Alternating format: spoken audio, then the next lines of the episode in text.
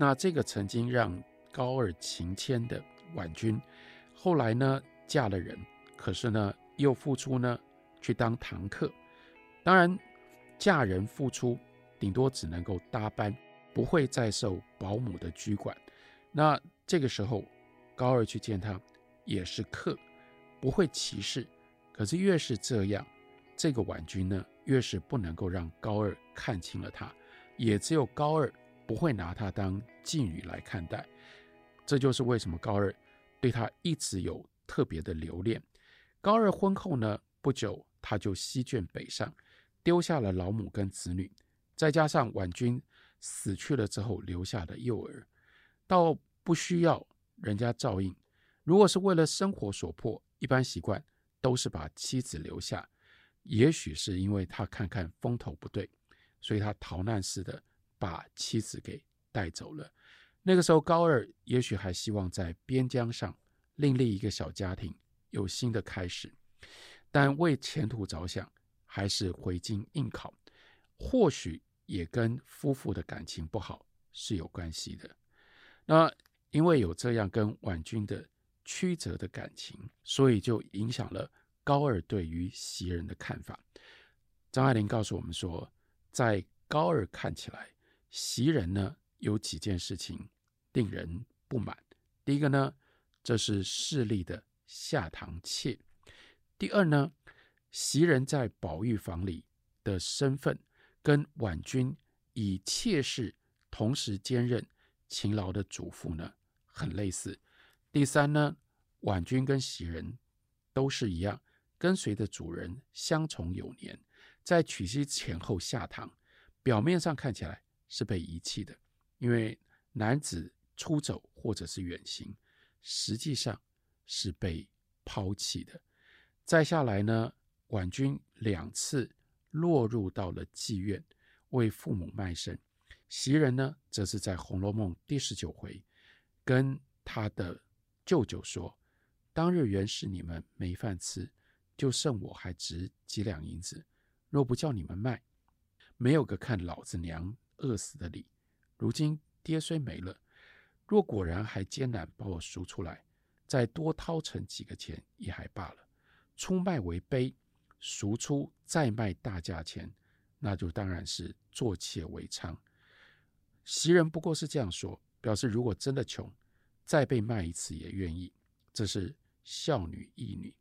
再下来第七十七回，有着这一两年间，袭人因为王夫人看中她了，越觉得自己要尊重，凡被人之处或夜晚之间，都不跟宝玉狭逆，自高身价。再下来男子中举之后，斩断情缘。所以袭人出了什么问题？袭人跟宝玉之间的关系就是太像婉君跟高二的关系了，所以越是因为这样，高二就不能够承认他的婉君是这样，所以倒过来他就把气发泄出在袭人身上，就对他大加挞伐。这是张爱玲借由他的考据，对于高二究竟是一个什么样的人，以及高二。为什么会用这种方式改写后四十回，尤其是如此处理袭人的故事的一个推断？那这就是张爱玲的基本的本事。为什么讲这里是张爱玲写作的一个根本？她对于透过文字去揣测人的曲折的感情非常非常的拿手，而且她通常也就是用这种方式来理解人，因为她。对于高二有这样的理解，所以相对应，这是他之所以要做考据最重要的一个动机。他不可能接受高二续写的部分跟曹雪芹的前八十回可以连接得上。最重要的就是这两个人的个性跟情调实在相差太多了。在考据的过程当中，他有一些重要的评断，例如说，他认为续写。《红楼梦》的人呢，很怪，而且让他很受不了，是因为对《红楼梦》本身这部小说不熟，不熟到什么样的程度呢？甚至没有张爱玲来得熟。那这是最大的麻烦。他说，续作者将原书看得很马虎，太虚幻境的预言除外。当然，要续书不能不下一番功夫研究书里面的这个预言。就是说，只有太虚幻境的这一部分，他很认真的读了，其他的部分呢，他就很马虎。因此呢，总是一不留神，没看到一些字，经常后面写的跟前面是对不上的。可是这个续写者呢，倒是他有另外一个资历，另外一个背景，他很熟悉曹雪芹家里的历史，这是来自于他的身世。其中一个很重要的例子是第一回和尚向英莲念的诗：“好房佳节元宵后，便是烟消火灭时。”当然，不仅是指。英莲被拐，甄士隐是甄氏把他引去，暗指曹家的遭遇。元宵后的句子底下，贾续本呢是批前后一样，不知云前而云后，是会知者。烟消火灭句的底下呢，则是批伏后文。那在后四十回写到一件特别的事情，那就是元妃死的时候是四十二岁。张爱玲说：“我记得我最初读到的时候，觉得非常的突兀。一般读者看元妃省亲，总以为她应该是一个年轻的美人，因为刚册立为妃嘛。元春、宝玉姐弟相差的年纪，第二回跟第十八回矛盾。看十八回，元春进宫的时候，宝玉三四岁；康熙、雍正选秀女都是十三岁以上。假定十三岁入宫。”那就比宝玉大九岁，省亲那一年呢，宝玉十三岁，那元春就应该是二十二岁，册立为妃差不多。那写他四十三岁死，已经有人指出，然后如果他四十三岁死，那就表示他三十八岁才立为妃。那册立之后呢，是胜券隆重，身体发福，所以中风而死。这就是后。四十回一贯的煞风景，却是任何续《红楼梦》的人不可能用这种方式去编造的。要是真正知道曹家这一名福晋他的岁数，所以这个高二呢，就是因为他非常熟悉曹家的事情，写到这里就像是冲口而出，所以就照实写下四十三岁。高二真正续写。《红楼梦》的资格条件，在张爱玲看起来，一来绝对不是因为他的文学的本事，他文学的本事一定会牵涉到他的个性、他的人格，在这方面，他跟曹雪芹相差太远，他绝对不会是对的好的人选。高二续写《红楼梦》，也不是因为他对《红楼梦》非常非常的熟悉、非常的透彻，张爱玲就证明给我们看说，高二读《红楼梦》。甚至没有张爱玲读的那么样的仔细，你连前八十回都没有读到滚瓜烂熟，把所有的一切通通都能够透彻的认识跟理解，你到底凭什么去写后四十回呢？张爱玲因此得到了这个答案，这个答案其实同时是一个批判，意味着高二是仗势着自己熟知曹家，跟曹雪芹有这样的一种。连结关系是现实上的连结。他因为了解曹家，所以他就自以为、误以为他应该、他可以来续写曹雪芹的《红楼梦》。然后，这也就同时意味着，从高二的眼光看出去，这是当时文人的盲点，也是当时文人的傲慢。他把《红楼梦》当作是自传。想说，哎呀，你那么辛苦，依照你的生平写了这个自传，你家我熟啊，这些东西我都知道，你我也够熟。那这样吧，没写完的部分我就帮你写，反正是个自传。我看一下，你讲这个太虚幻境，太虚幻境呢，绝对不能够违背，因为它是预言嘛。预言就是表示说，后来的小说呢，当然是按照这个太虚幻境的诗里面说。预言的要对得上，那这个我对上了，其他呢，我就想，哎呀，你家里是怎么样，我就用这种方式把你补上，所以这是相关联的，这就是为什么张爱玲在书里面三详《红楼梦》，三详《红楼梦》这篇呢也非常有趣，因为呢，它在副标题里就是指向高二的这个关键的问题。副标题说是创作而不是自传，意味着你搞错了。他在告诉高二，你从头到尾通通都搞错了。你怎么会没有看到？你不知道，你不了解。曹雪芹为了写这部书，他花下了多大的心血？有一部分来自于他的自传，但不能把这整本书，不能把这整本书当做自传。他有创作的部分，这个创作的部分，也就是张爱玲他跟曹雪芹的连接。作为一个创作者，他知道小说是怎么一回事。更重要的是，张爱玲是二十世纪的一个小说家，她已经经历了小说的种种的变化之后，她才开始写小说。包括我们刚刚讲到，在自序里面，他就提到了曹雪芹好可怜，因为当他写这么庞大的一部长篇小说作品的时候，他没有什么可以依傍、可以遵循的。中国的长篇小说从来没有像《红楼梦》这种作品，那是章回小说。《红楼梦》虽然采取了章回小说的形式，但是它的根本的精神跟传统的章回小说是不一样的。传统的章回小说是来自于说书，来自于说话人的底本，那是因为要一次一次说，所以每次说的时候就按照听众能够听的时间、适当的时间付钱来买时间的这个单位。切成了一回一回，因此在说话的开头要前情提要，在说话的结尾要对于后续有所预告，就是形成了章回小说。章回小说也因为这样，它是每一回每一回基本上是独立的，所以就从这一回跳到下一回，再到下一回。《红楼梦》是一个非常庞大的完整的作品。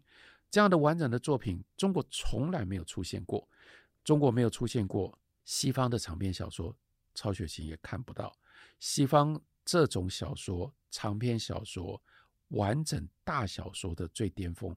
那当然是要到了旧二时期，我们看到了屠格涅夫、杜斯妥也夫斯基，更不要讲到了托尔斯泰，这种长篇小说发展到了最巅峰。抱歉，他们都还在。曹雪芹之后，意味着曹雪芹只能够凭借他自己个人的力量去挑战、去处理这样长篇的创作。他多么样的辛苦，可是他的这种辛苦，高二无法体会。让张爱玲恨得牙痒痒的是，高二也不用心去体会，单纯把它看作是一个自传，就这样草率的续写了。后面的四十回。不过有趣的是，这篇文章虽然副标题是创作，不是自传，它仍然不是一个文学评论，不是像我刚刚的这样讲法写出来的，仍然是扎扎实实、非常复杂的考证文章。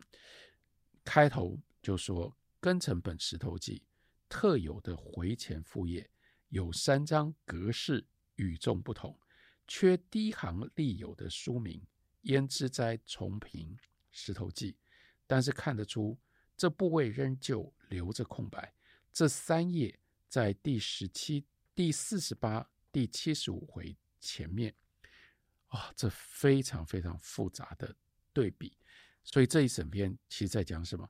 在仔细的对照对比跟成本，这才是他的写法。不过，也正因为这样，他可以非常坚实的导出我们刚刚讲到的那个结论。光是从文本上面就知道、就了解，这个小说有高度创作的部分，不能够简单的视之为自传。这部小说为曹雪芹而写，是张爱玲不只是认知《红楼梦》，为什么还要去做考据？因为他要借由考据来表达他对于曹雪芹的认识，所以我认为《红楼梦》业这个梦夜有一部分是他反映了曹雪芹的悲剧。他用这种方法，张爱玲对曹雪芹的命运再三的质疑。这一整本书最后的文字讲的是贾宝玉的终局。他说，最初十年内的五次增删，最重要的是双管齐下改写，结局为获罪与出家，再添写了一个宁府为罪魁祸首，风月宝鉴因而收入此书。另外加了甄士隐、贾雨村，大概稍后再加甄宝玉家。和雨村同是戴垒贾家，袭人在第一个早本内并未营养宝玉夫妇，不然宝玉湘云的下场不会那么惨。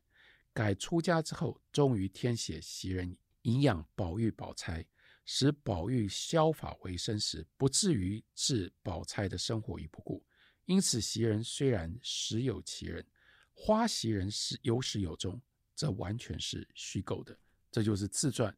跟创作之间的分别。他接着说，周汝昌将第一个早本与有关无关的种种叙述视为八十回后的情节，推测抄末之后，湘云、宝玉沦为奴仆乞丐，经魏若兰撮合，在社仆团聚，又猜度后来其余的也都散佚了。